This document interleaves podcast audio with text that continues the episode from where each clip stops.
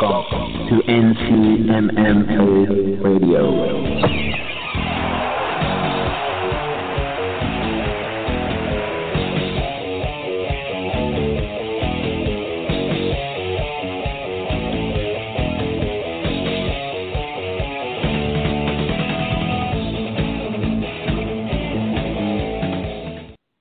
What's up, everybody, and welcome back to another episode of NC MMA Radio. This is your host, Tyson Roush. You can follow this show, ncmmaradio.com, on Instagram and Twitter, ncmma underscore radio. We appreciate the support and the listens.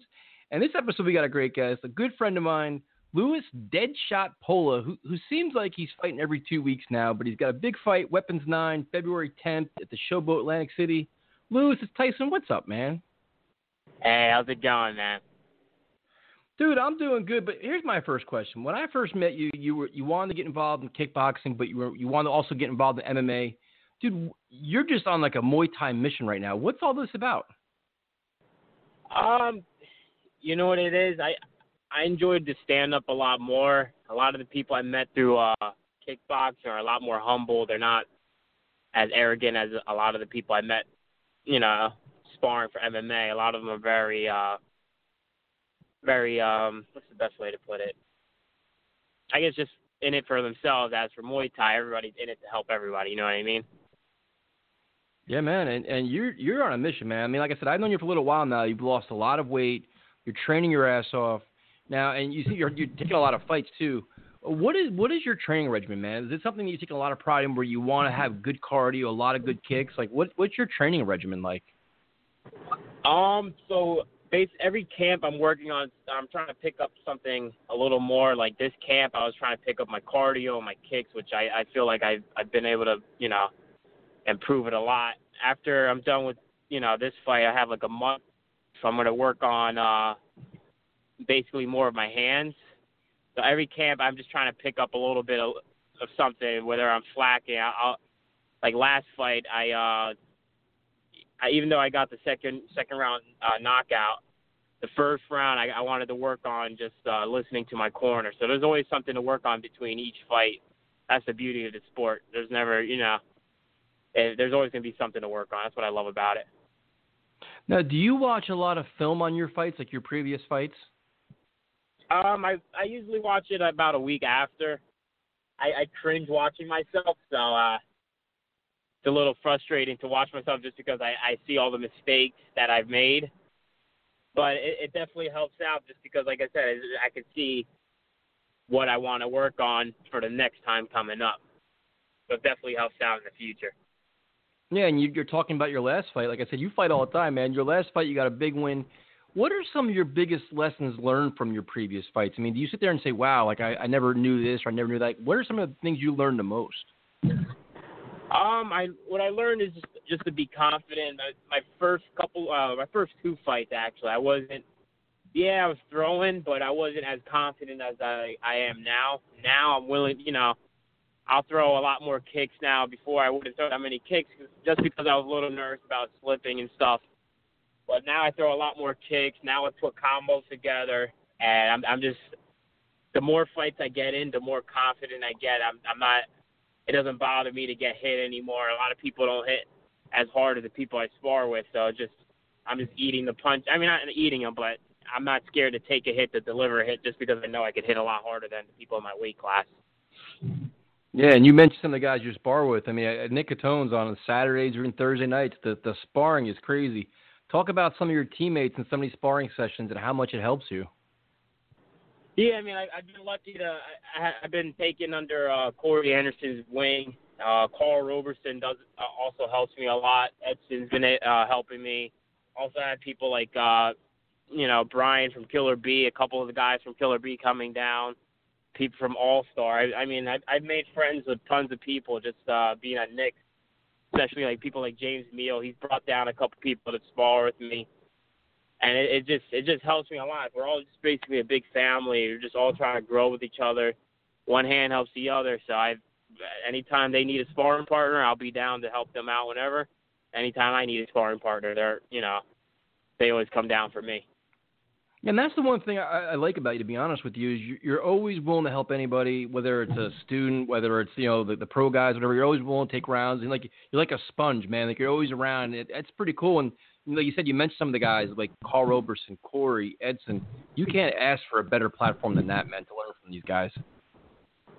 Yeah, like I said, it's it's a it's nothing but a blessing. Even though you know sometimes at the moment I might regret it just because I'm getting my ass kicked.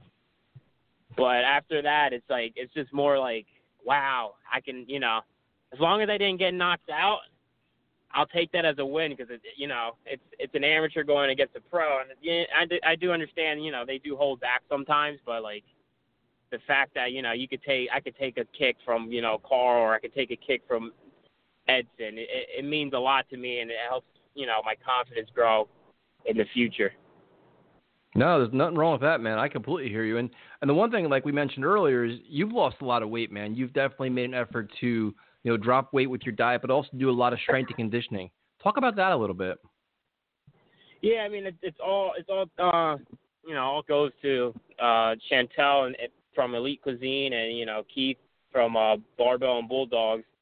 They've done nothing but you know keep me healthy, keep me uh, conditioned. I mean, I, usually I, I used to walk around, you know, two two oh five, two ten. Now when I'm in uh you know, fight camp, I'm just walking around one eighty five, one eighties. So and they they definitely make my weight cut a lot easier and I feel a lot more healthier and, you know, more energetic throughout the day just because of them. No. No, and you could definitely see the difference too, man. Like I said, I've known you a while. I can see just your whole transformation, and it's a lot. It's very exciting to watch. Now, we talked about your diet, talked about your training dude, a lot of as you see in Nick Catone, there's a lot of kids joining school, man. Everybody wants to be an MMA fighter, they want to be a Thai fighter, they want to do this. What would be your message to them as they get involved in these sports? The best thing I could say is, you know, pick one thing and run with it, and you know, I I honestly went into Nick's wanting to do more MMA. Not that I'm I don't want to do MMA now. It's just I have a bigger love with you know kickboxing and Thai, and I'm just going with it until you know later this year I'll be making my change over to MMA for a little bit.